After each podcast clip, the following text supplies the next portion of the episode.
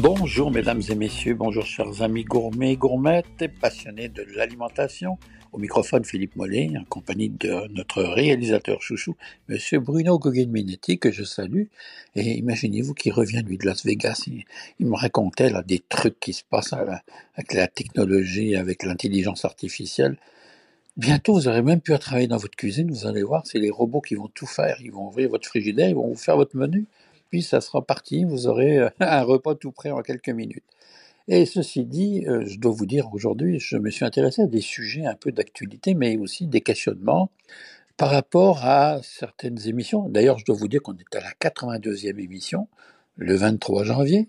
Eh ben oui, on, on arrive vers... euh, hey, on a gagné une demi-heure de soleil par jour, enfin de soleil quand il y en a, mais de lumière, on va dire.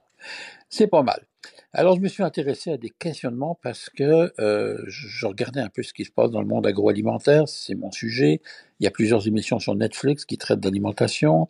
Il y a des, il y a des choses qui se passent dans la presse par rapport au guide canadien et, et mon rôle est aussi de vous donner de l'actualité alimentaire, donc de vous donner le goût, mais plaisir, mais aussi de vous dire la vérité. Et je me suis posé la question à savoir pourquoi les abats d'animaux sont si mal aimés des Québécois.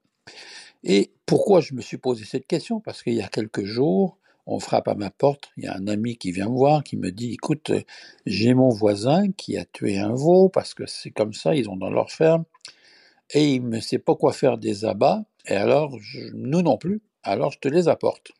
Et moi, quel bonheur total, imaginez-vous, du foie de veau, de la langue de veau, du rognon de veau. Exceptionnel. Et là, je me suis dit, je me suis quand même posé la question, je me suis dit, comment se fait-il que des abats si recherchés à une époque, aujourd'hui, les gens, on les jette Alors, je vais essayer de vous donner un, semblant de, réponse et puis de voir aussi, de comprendre euh, cette évolution alimentaire parce que il y a certains pays où ces, produits-là sont recherchés, sont pas jetés du tout, au contraire, on les paye très cher. Donc, ça, c'est la première chose. La deuxième des choses, on dirait que n'ayant pas eu la guerre, n'ayant pas eu des sévices terribles au niveau alimentaire, agroalimentaire, au Canada, en Nord-Amérique, on n'a pas su apprécier, si ce n'est qu'on a gardé des mauvais souvenirs d'une certaine époque où les parents faisaient cuire, les grands-parents faisaient cuire du foie de bœuf. Il y a toujours une histoire, moi, qui me raconte dans une famille, quand je vivais, on parle de cœur de bœuf, on parle de foie de bœuf, puis c'était pas bon, puis on mangeait ça de force. Alors, probablement que tout ça a laissé un mauvais souvenir, mais en même temps, souvenez-vous, mes amis, vous les plus jeunes, vous comprendrez pas, mais les anciens, comme nous, vont se souvenir qu'il y avait un restaurant sur la rue Sainte-Catherine, Sainte-Catherine Ouest, qui s'appelait le Paris. Et ce restaurant, le Paris, était un restaurant français très coté à l'époque. On parle de, on parle de 30 ans en arrière, hein, euh, je dois vous dire. Donc, on parle de 30 ans en arrière. Alors, ceux qui viennent de naître euh, en 1900, euh, 2000, oubliez ça, vous, ça vous dira rien du tout. Mais ce restaurant était pris d'assaut par une grande partie de la communauté anglophone de Montréal. Et ce qui est bizarre, c'est qu'on servait à l'intérieur de ce restaurant du boudin, du foie de veau, des rognons, de la langue de veau, tous ces abords un peu spécifiques. Donc, il y a eu un, il y a une clientèle pour manger ça.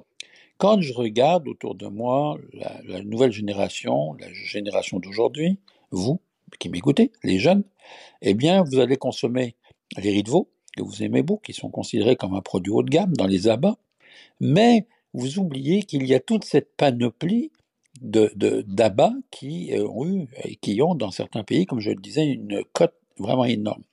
Il y avait aussi un métier relié à cela. Ça s'appelait les tripiers. Donc, c'était des gens qui travaillaient la tripe, donc la tripe de porc, la tripe de bœuf, et qui vendaient la tête de veau, qui vendaient les rognons, les abats. En fait, ce qu'on appelait les abats. Eh bien, ce métier, pour l'avoir vérifié, être allé faire des reportages à Rungis il y a quelques années, on s'est rendu compte que ce métier était, en train de disparaître et probablement ou presque disparu aujourd'hui. Donc, n'intéresse plus les générations d'aujourd'hui, y compris en Europe.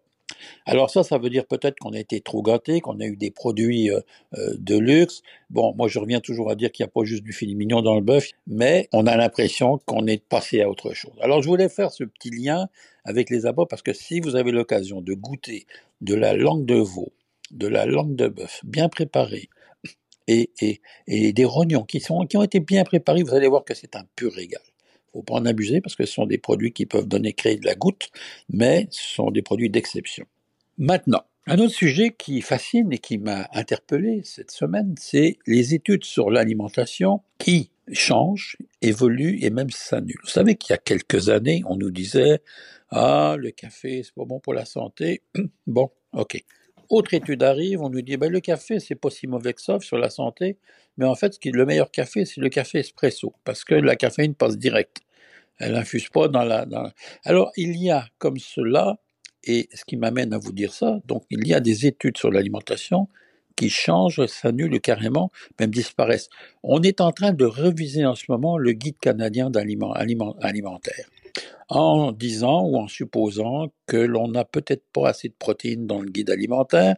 Donc, moi, ce que je veux vous dire, parce que je travaille aussi avec des gens qui sont en ce moment des sportifs de haut niveau, qui préparent les Jeux olympiques au niveau agroalimentaire, il y a en ce moment une confusion très nette qui s'est installée chez les consommateurs par rapport aux végétariens, par rapport au véganisme, par rapport au bio, euh, par rapport à, toutes ces choses qui font que le consommateur, à un moment donné, se dit, bon, ben, est-ce que je peux manger, est-ce que je dois manger euh, des légumineuses pour remplacer les protéines de la viande? Oui, mais si j'en mange trop, on dit que c'est pas bon. Euh, le calcium dans les produits laitiers, est-ce que c'est bon? Mais on dit, il y en a certains qui disent que c'est pas bon. Maintenant, la dernière nouveauté, c'est qu'il faudrait pas que les enfants prennent trop de jus d'orange, alors qu'on leur a dit à un moment donné, ben, arrêtez de boire les boissons gazeuses, vous êtes mieux de prendre des jus, des jus de fruits. Donc, vous voyez un peu la confusion que cela peut entraîner au niveau de l'alimentation. Alors, moi, je dirais, soyons modestes dans tout ce que l'on fait. Et on parle souvent, on dit souvent la modération bien meilleur goût. Faites-vous donc plaisir quand vous avez envie de manger euh, de la crème à 35%, ben, on parle pas d'en manger tous les jours, mais une fois de temps en temps, faites-vous plaisir parce que c'est bon. Le gras est toujours bon de toute façon quand il est bien dosé. On a des produits comme le prosciutto, le jambon cru, où on sait que ce sont de bons gras. Donc c'est ce qu'on appelle aussi le umami, le goût, euh, le goût merveilleux, et qui sont comme le parmigiano reggiano, donc des goûts tout à fait particuliers qui sont dus en partie à la fermentation. Donc on a le plaisir à avoir des produits comme ça. Et, moi, je pense qu'il faut se faire plaisir aujourd'hui. Dans notre société actuelle, on en a bien besoin. Donc, allez-y, mes amis, payez-vous la traite. Je voudrais terminer cette chronique pour vous parler des alternatives au gras animal. Là encore, vous savez, c'est une chronique un peu spéciale. Hein. On parle de plaisir, mais on parle aussi d'information. Là encore, j'entends beaucoup de choses à propos des gras animaux, en l'occurrence le beurre, donc la crème, le beurre, tout ce qui est animal. Et on sait qu'il existe des substituts intéressants. Oui, il en existe. N'empêche que du beurre restera toujours du beurre et pour moi, on ne remplacera pas le beurre par de la margarine. Ça, c'est clair, c'est évident. Par contre, il existe des huiles dont vous ne connaissez peut-être pas les bienfaits totaux de ce qu'elle procure pour l'organisme. Par exemple, je reviens à l'huile d'avocat. L'huile d'avocat est une huile exceptionnelle. Hein. L'avocat est, un, fruit ou un fruit, un fruit qui euh, a des propriétés exceptionnelles lorsqu'on le consomme et, on pourrait manger un avocat au moins une fois par semaine, ça n'a que du bon. Alors l'huile d'avocat est un très beau produit à utiliser au niveau de la cuisine et surtout des salades, pas au niveau de la cuisson, au niveau des salades. L'huile d'olive, on en a déjà parlé longtemps, l'huile d'olive, et ce qu'il faut retenir dans, dans nos huiles, quand vous allez utiliser un corps gras, c'est le point de fumée. C'est-à-dire le point où la dissociation des molécules, donc le, le, où, où la, le gras devient trans et, et devient négatif pour la santé, c'est-à-dire va brûler. Le point de fumée, ça s'appelle. La meilleure huile qui résiste à ce point de fumée, vous le savez peut-être pas, mais c'est l'huile de pépin de raisin. Donc, vous allez retrouver dans certains magasins, des épiceries fines, on en trouve. Donc, vous en utilisez pas beaucoup, mais elle a un point de fumée important. L'huile d'olive aussi a un point de fumée important. L'huile d'arachide, aussi bien qu'elle elle soit controversée aujourd'hui pour plein de raisons, y compris des allergies et des problèmes qu'il peut y avoir avec l'intolérance à l'arachide est grave. on parle de conséquences graves. Donc, il y a quand même des alternatives à, ce grand animal. On parle du beurre, on pourrait parler du saindoux aussi, qui va être utilisé par exemple pour faire des crotons. Alors, vous, c'est sûr que vous ne pouvez pas remplacer le, le, le, gras animal, par exemple, dans des crotons par du beurre ou par, euh, par d'huile d'olive, c'est sûr. Mais dans ce temps-là, je vous donne un petit truc, le meilleur gras animal qu'on puisse avoir, c'est le gras de canard. Donc, si vous avez l'occasion, remplacez le saindoux de porc par du gras de canard et vous allez quand même pouvoir manger vos crotons, mes chers amis. Eh bien, sur ce, on a presque terminé cette chronique. Hein. on parle de 23 janvier. Dans une semaine, eh ben, on va arriver au mois de février. Puis tranquillement, ben, on avance vers le printemps. Alors moi, je vous embrasse, je suis toujours content d'être là. Merci aussi à, à, vous tous qui êtes toujours fidèles et qui rendez cette entrevue toujours un peu plus agréable à chaque fois que je suis avec vous. À bientôt, passez une belle semaine, à la semaine prochaine. Bye bye.